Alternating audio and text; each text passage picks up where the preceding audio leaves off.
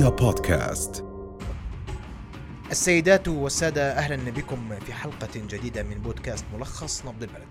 التوتر بلغ أشده في شرق أوكرانيا في ظل تسجيل اشتباكات جديدة. انفصاليون موالون لروسيا بدأوا بالإعلان عن إجلاء مدنيين نحو الأراضي الروسية. ضمن سيناريو يقرأ على أنه استفزازات لتبرير تدخل عسكري روسي وشيك. المناوشات والإجلاء في إطار تبادل اتهامات أمريكي روسي. يضع المتابع في خانة حوار الطرشان بين الكبيرين. روسيا تنفي أنها ستهاجم والولايات المتحدة تؤكد أن الهجوم وشيك. القصف في شرق أوكرانيا تم وصفه عبر الخارجية الأمريكية بأنه جزء من جهود روسية لاختلاق تبريرات لتنفيذ عدوانها خاصة أن روسيا أعلنت أنها تعيد قواتها إلى الثكنات لكن بالحقيقة أن المزيد من القوات تتحرك باتجاه المنطقة الحدودية. وهنا قراءة جديدة لحلفاء أوكرانيا أن الحرب وشيكة جدا بوجود 149 ألف جندي روسي يقيمون الآن عند حدودها مع أوكرانيا مع تسجيل 45 انتهاكا لاتفاق وقف إطلاق النار. منذ صباح الجمعة الماضي بحسب الجيش الأوكراني. التطورات وتسارع الأحداث جاء أيضا ضمن خطاب الرئيس الأمريكي الذي أعلن أن روسيا تعتزم مهاجمة أوكرانيا خلال الأيام المقبلة. على صعيد آخر وحسب تصريحات صحفية قلل وزير الدفاع الأوكراني من احتمال حدوث تصعيد كبير في الصراع مع روسيا وأن التقديرات تشير إلى أن احتمال حدوث تصعيد على نطاق واسع منخفض. روسيا تقلل من احتمالية الغزو، أوكرانيا تقلل أيضا، وأمريكا تؤكد وحلفائها أنه وشيك. جدل واسع على مواقع التواصل الاجتماعي وعبر المواقع المختلفة حول تصريحات نسبت لوزير العمل نايف الستية تحدث فيها حول عمالة الأردنيات وفق ما ورد في التصريح الذي تم نفيه من وزارة العمل. للحديث أكثر حول هذا الموضوع الذي أثار جدلا واسعا ويتم تناقله بشكل واسع عبر منصات التواصل الاجتماعي المختلفة. أرحب بوزير العمل نايف استيتية مساء الخير معاليك مساء الخير. أهلا وسهلا فيك وشكرا لنبض البلد ولا أهلا بك سيدي. سيدي التصريح معالي الوزير تحدث أن الأولوية للأردنيات بالعمل في الأندية الليلية والملاهي الليلية والبارات وصالات الديسكو. هذا يا سيدي أول شيء شكرا لك. هذا عاري عن الصحة ولا هذا نسب لنا هذا التصريح بشكل غريب جدا ومنافي لقيمنا وأخلاقنا وهو لا ينسجم مع نهج الدولة الأردنية. نحن نتحدث عن تنظيم سوق العمل للعمال الوافدة ولا يمكن لأي مسؤول أردني أن يتحدث بما صدر في بعض صفحات السوشيال ميديا التي لا تراعي الأخلاق والقيم المفروض أن تراعيها. إن القرار هو منع إصدار تصريح عمل لأول مرة لبعض الجنسيات التي دخلت المملكة بقصد الزيارة ولغير غايات العمل وهو قرار متخذ منذ سنوات عديدة جدا ويتم التأكيد وإعادة التأكيد عليه في كل سنة لكل دوائر الوزارة المختلفة ولم يتم إصدار أي قرار بهذا الخصوص وإنما هو تعليمات لموظفين الدوائر المختلفة بخصوص تصريح العمل للعمالة الوافدة التي تأتي وخاصة من الإناث من الجنسيات الأجنبية المتواجدة داخل المملكة والتي يتواجدن لغايات زيارة أو بعد الحصول على تأشيرة سياحة للمملكة. ومكثوا في الأردن لفترة من الزمن وبدأوا يطالبوا بالحصول على تصاريح عمل. وهذا مخالف للإجراءات المطبقة في كل من وزارة العمل والداخلية. هذا القرار يا سيدي هو إجراء لمنع منع إصدار تصريح العمل لأول مرة للأشخاص الذي دخلوا المملكة بغير قصد العمل. آه الوزارة تهيب بالمواطنين وبعض وسائل الإعلام المسؤولة. ورواد السوشيال ميديا بضرورة تحري الدقة في نقل المعلومة وعدم تحريف القرارات عن أهدافها وغاياتها والتي هي هي تنظيم سوق العمل. مشيرا إنه هذه الإجراءات هي إجراءات عمل تقوم بها الوزارة بالتنسيق مع الجهات المختصة لغايات ضبط وتنظيم سوق العمل. أما ما يتم اللجوء إليه من تحريف وتأويل وتشبيك ويقصد منه الإساءة المباشرة سواء للحكومة أو لوزارة العمل فهو مرفوض قلبا وقالبا. وسيتم اتخاذ كافة الإجراءات القانونية بحق كل من أساء لأخواتنا وبناتنا و... وأهلنا الأردنيات النشامة لأن هذا مخالف لقيمنا و... و... و... وعاداتنا وتقاليدنا. وأتمنى على كل من من هو يمارس هذه العادات من التحريف والتزوير أن يتذكر أن شرف بناتنا وسمعة بناتنا هو من أهم ما ما إيماننا بأي شيء وسيتم ملاحقتهم قانونيا وهذا شيء مرفوض اطلاقا. نعم. أشكرك كل الشكر مع الوزير لم يصدر عنك التصريح ولم تتحدث فيه ولم ولا تصرح عن وزارة العمل ولا عن وزير العمل ولا عمره ولا أي شخص أصدر هذا التصريح هذا تصريح غير مسؤول وغير واعي وتم تحريف كل ما جاء بالقرار الذي يتم إصداره داخليا لمديريات العمل ويتم تدويل هذا القرار سنويا منذ عشرات السنين ولكن من نعم. آه من من نشره أراد في أن يحور ويحرف ويستخدم أسماء آه آه للأسف نحن بالبداية قبل وزارة العمل بهمنا إنه لا يتم الإساءة لبناتنا وأخواتنا بهذه الصورة التي تنافي كل الأخلاق. نعم. اشكرك كل الشكر وزير العمل نايف شكرا لكم على هذا التوضيح واشكرك أشكرك يا سيدي. عاصمة إدارية جديدة، مدينة جديدة، محافظة جديدة، هل نحن بحاجة لهذا الأمر أم أنه مجرد حديث عابر لا داعي له؟ ورحب بضيفي المهندس أنس عزيزة خبير تخطيط المدن مساء الخير. أشكرك مساء النور. وبكل صراحة بعد كل اللي بنشوف في العالم في دول خاضت تجربة عاصمة جديدة عاصمة إدارية سميها ما شئت هل يجب أن نخرج من إطار العاصمة عمان بشكلها الراهن؟ ونعمل عاصمة جديدة مدينة إدارية جديدة محافظة جديدة. آه بداية أشكرك على الاستضافة. اسمح لي في الوقت القصير هذا أنه إن نحط الإضاءة على بعض النقاط اللي دائما بنشيرها في نفس المقابل. إحنا هاي الحمد لله المرة الثالثة بنحكي فيها عن الموضوع هذا. وللأسف لليوم ما فيش إجابات واضحة. السؤال الجوهري الرئيسي اللي إحنا بنسال عنه ما هي الغاية من المدينة الجديدة؟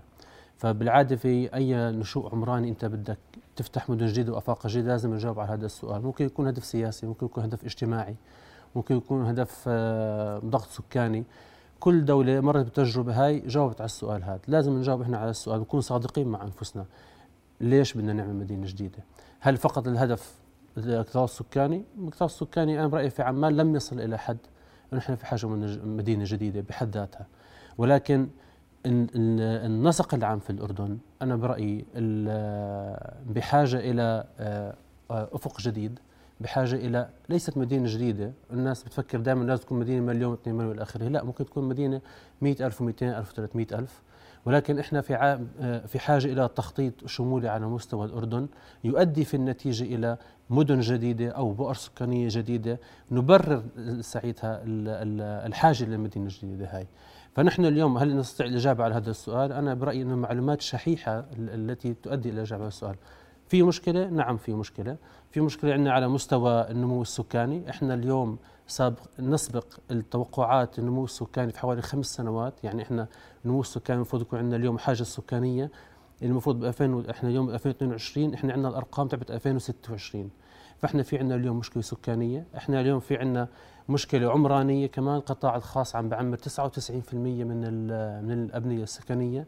عندك 61% من من النشوء العمراني في في في المملكة في الأردن متركز في في الشمال بين عمان والزرقاء وإربد. فهذا كله بيؤدي يعني هل المدينة الجديده ستؤدي إلى حلول على النمط هذا ولا لا؟ هل ستؤدي إلى تحسين في الأرقام؟ هل ستؤدي إلى تحسين في جودة حياة الناس أم لا؟ فهي الأسئلة كلياتها إحنا للأسف في اليوم في عندنا معلومات شحيحة عن آه، عن المشروع هذا هل يستطيع هذا المشروع الاجابه عن الأسئلة هاي؟ فإحنا لسه في عندنا أسئلة ثانية أعمق لسه من السؤال هذا علشان نقدر نجاوب على السؤال هل نحن في حاجة إلى أم نحن في حاجة؟ يمكن نعم زي إيش يعني؟ يعني اليوم بدي أقول بدي بدي مدينه بدي البعض يقول بيحكي إنه إحنا بحاجة لعاصمة إدارية ننقل كل المنشآت الحكومية دون استثناء. خارج العاصمة عمان إلى منطقة خارج العاصمة. تتوفر فيها سبل نقل صحيحة لأنه مستحيل نعدل النقل في عمان على الاقل في المدى المنظور. بنحاول لكن دون نتائج ملموسة. آه، عندنا آه، آه، أزمة شوارع. وعندنا ضغط سكاني إلى حد ما في بعض البؤر على أقل تقدير في عمان. لذلك نحتاج إلى عاصمة إدارية جديدة تنقل فيها كافة مؤسسات الدولة تعمل في هذا المكان. وبتصفي أنت بتراجع منطقة واحدة بتعمل فيها معاملاتك وبتغادر. هي كفكرة أنا بقول لك إحنا يعني دائما من من نروج لهي الفكرة وإحنا بصدد هاي الفكرة لأنه هي النسق النمو الطبيعي لأي نشوء عمراني والأردن منها.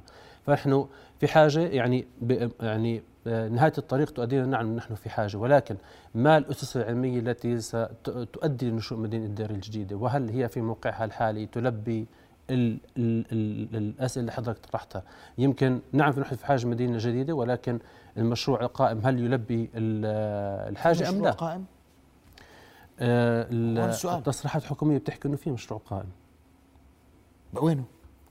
يعني آه الغباوي بصراحة الناس عارفة ما هل هذا مشروع جديد لمدينة إدارية مثلا؟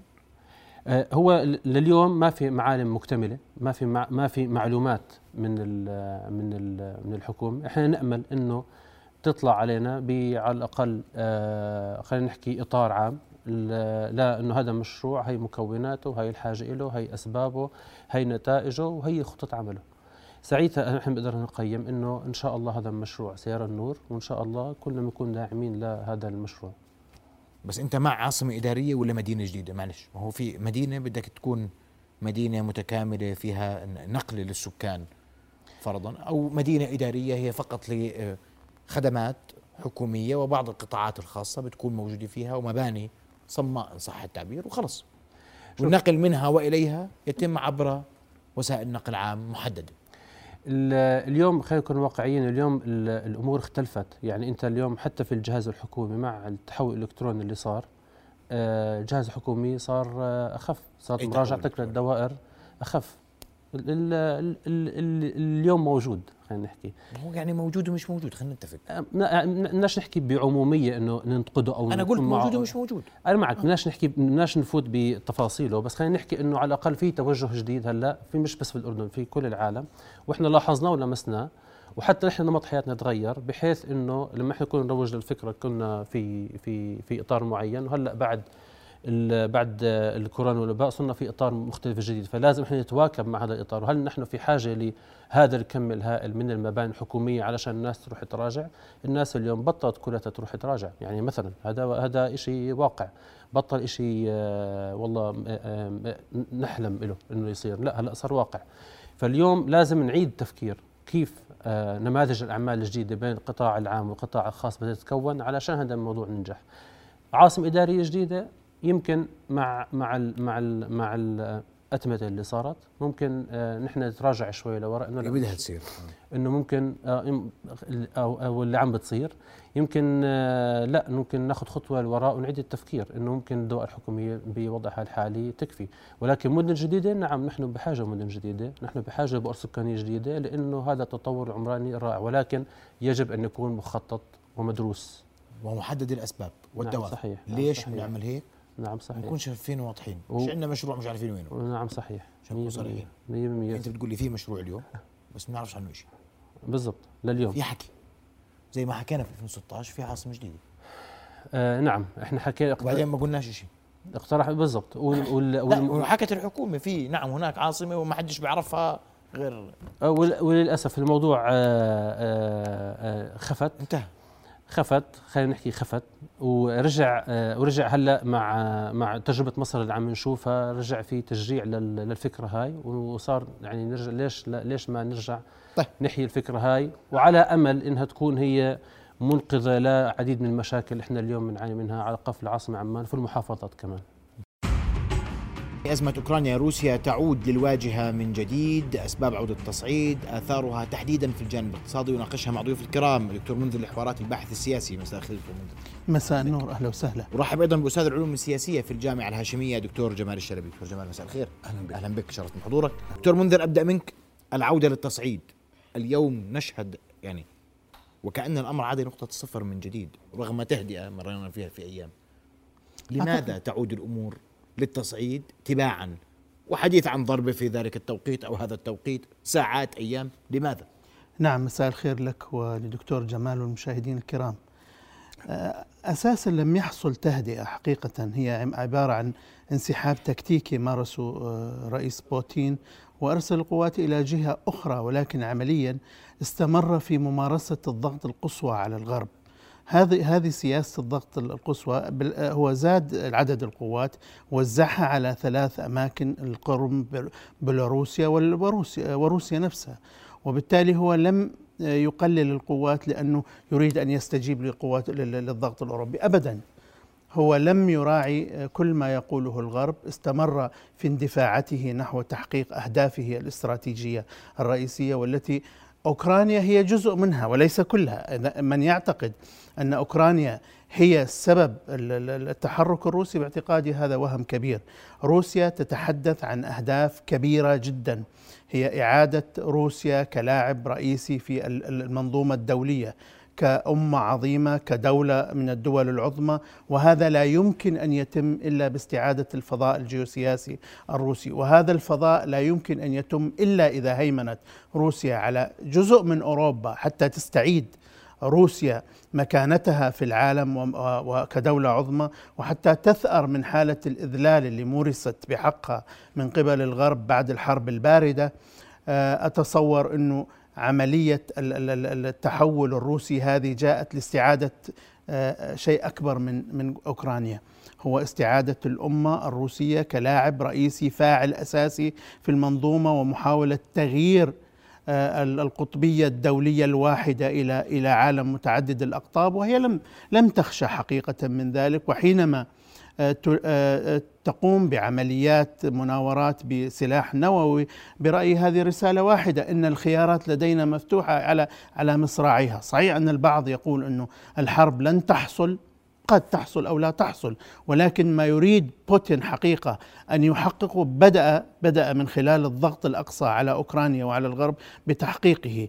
هل نجح هذا من المبكر؟ لكن هنالك أهداف استراتيجية حققها حتى الآن. اولا إنه فكرة إنه أوكرانيا خلال المرحلة القريبة تكون ضمن حلف شمال الاطلسي باعتقادي هي أصبحت من الماضي.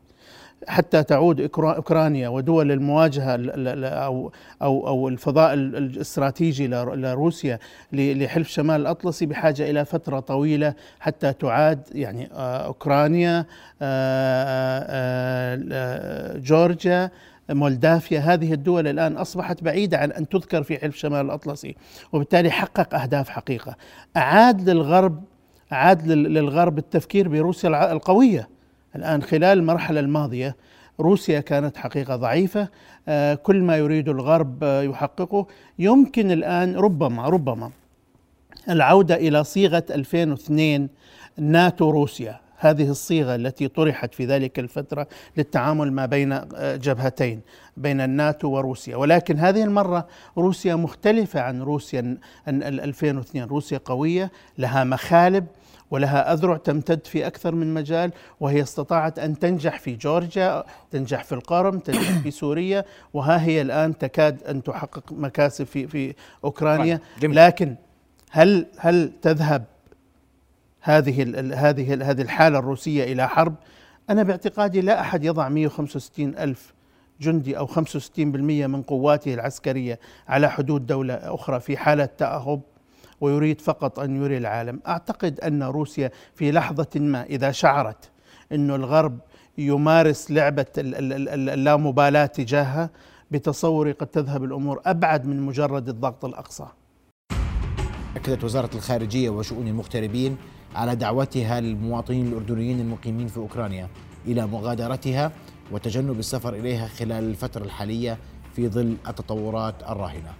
الناطق الرسمي باسم الوزارة سفير هيثم أبو الفول أكد لنبض البلد أن الوزارة فعلت نهاية شهر كانون الثاني الماضي خلية أزمة تعمل على مدار الساعة لمتابعة أوضاع المواطنين الأردنيين والخلية مستمرة في مستمرة في عملها بتقييم التطورات وإعداد الخطط للتعامل مع المستجدات أولا بأول. وأشار إلى أنه وفي هذا السياق تم عقد اجتماعين مع عدد من مسؤولي الوزارات والمؤسسات الرسمية المعنية للبحث في التطورات وآثارها على الجالية الأردنية واستعراض الإجراءات التي تم اتخاذها والخطط المطروحة للتعامل مع الأزمة وأضاف أبو الفول أن مركز عمليات الوزارة والسفارة الأردنية في أنقرة المعتمدة لدى أوكرانيا تتواصل بشكل مستمر مع المواطنين الأردنيين المقيمين هناك سواء من خلال الاتصالات أو البريد الإلكتروني. إذا آه، نتابع في هذا المحور التطورات وأرحب بضيفي النائب السابق دكتور محمد أهدي. مساء الخير دكتور. الورد يا هلا. وأيضا معنا عبر الهاتف دكتور كامل عوامل رئيس الجالية الأردنية في أوكرانيا. دكتور كامل مساء الخير. دكتور كامل. مساء الخير حياك الله. دكتور كامل ال- ال- وزارة الخارجية ارحب بك في نبض بلد بداية. وزارة الخارجية طلبت من المواطنين مغادرة أوكرانيا حرصا على سلامتهم ودعت إذا في يعني في أقصى الظروف من أراد البقاء أن يترك المناطق الشرقية ويتوجه إلى المناطق الغربية. مدى تعاون الجالية الأردنية مع هذه النداءات من وزارة نعم. الخارجيه طبعا زي ما تفضلت إنه وزارة الخارجية والسفارة الأردنية حثت الأردنيين من حوالي شهر شهر ونص على عدم القدوم إلى أوكرانيا وعلى عدم آه، اللي عنده استطاعة إنه يروح يسافر يغادر أوكرانيا انه يغادر آه، بس ولكن كانت الأمور جيدة نوعا ما هون حاليا لغاية قبل كم من يوم لنظام الاتحاد آه، الاعتراف بلوغانسك ودينسك طبعا هون اختلف الوضع شوية فحاليا الأوضاع تختلف على الساحة. ال- اختلاف بسيط موجود ولكن ملاحظ. آه، وأكدت السفارة الاردنيه وأكدت وزارة الخارجية إنه من يستطيع المغادرة أن يغادر. ونحن بدورنا إحنا آه، نعلن آه، أبناء جاليتنا الاردنيه عن التطورات وعن الإجراءات المتخذة من قبل وزارة الخارجية والسفارة الاردنيه وطبعا هذا الأمر يعود ألف شخص فقط يا دكتور. كامل سجل من اللي 2600 يبقى مواطن أردني مقيم في أوكرانيا و727 طالب. فقط ألف اللي سجلوا. هل الجميع ب- ب- بسلامة وأمان ومرتاحين؟ يعني. النداء عدد من سجل على الرابط الإلكتروني أي اللي خصصته نعم، ألف فقط أي من الجميع. 2600 727 طالب.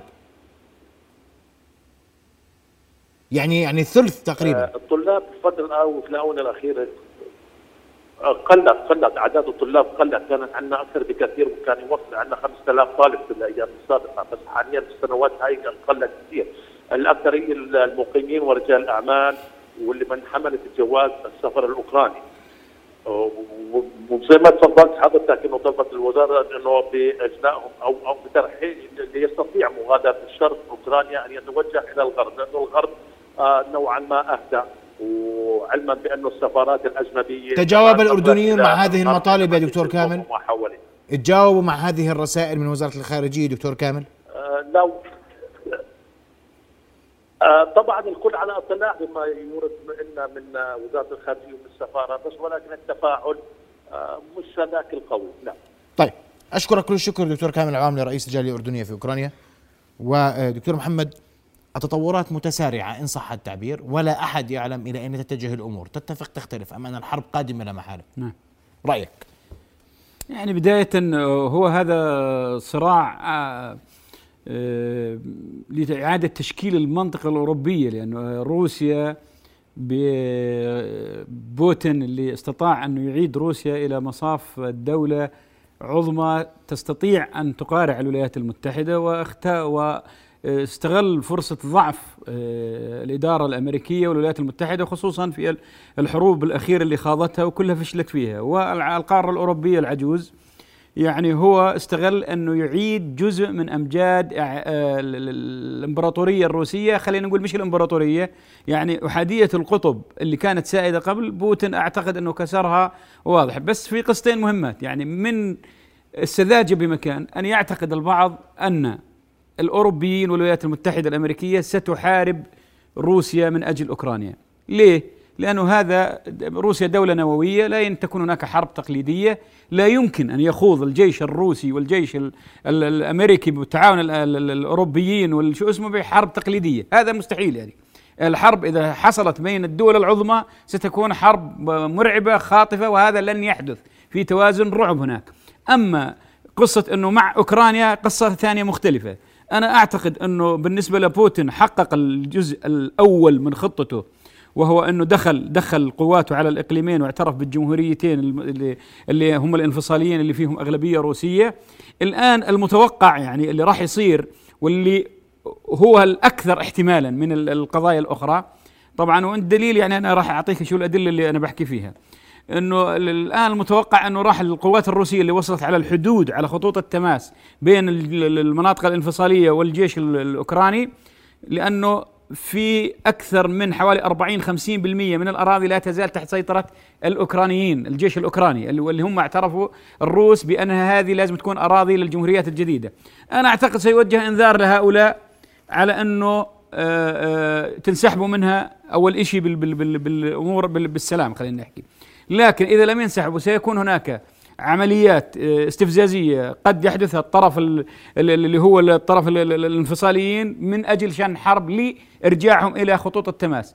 أما عملية الاجتياح الكامل لأوكرانيا بالمرحلة الحالية كل المعطيات اللي موجودة على الساحة لا تؤكد ذلك لأنه يعني وإذا لاحظت أنت حتى العقوبات التي تم فرضها من الأوروبيين ومن الولايات المتحدة الأمريكية هي عقوبات طبعا يعني مش هذيك العقوبات اللي إلها هذاك التأثير. أمريكا تستورد من روسيا بما قيمته حوالي مليار دولار مأكولات بحرية وكافيار ما وقفتها تستورد حوالي بستة بسبعة مليار آه، أو 12% آه، نفط ما وقفته.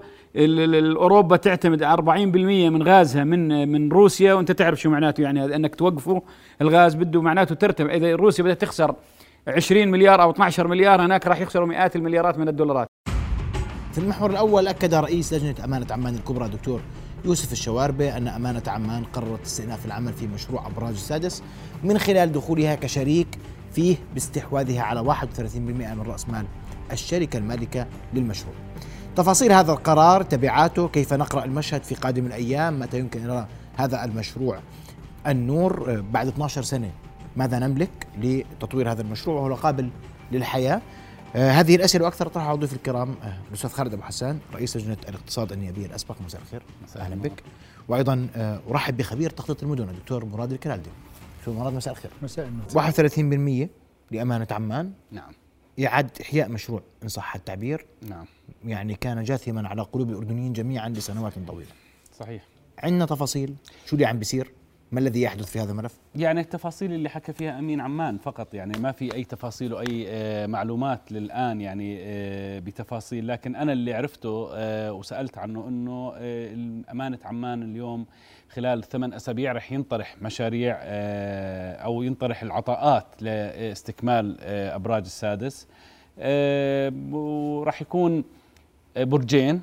برج راح يكون شقق سكنية والبرج الآخر هو عبارة عن فندق وشقق آه، فندقية.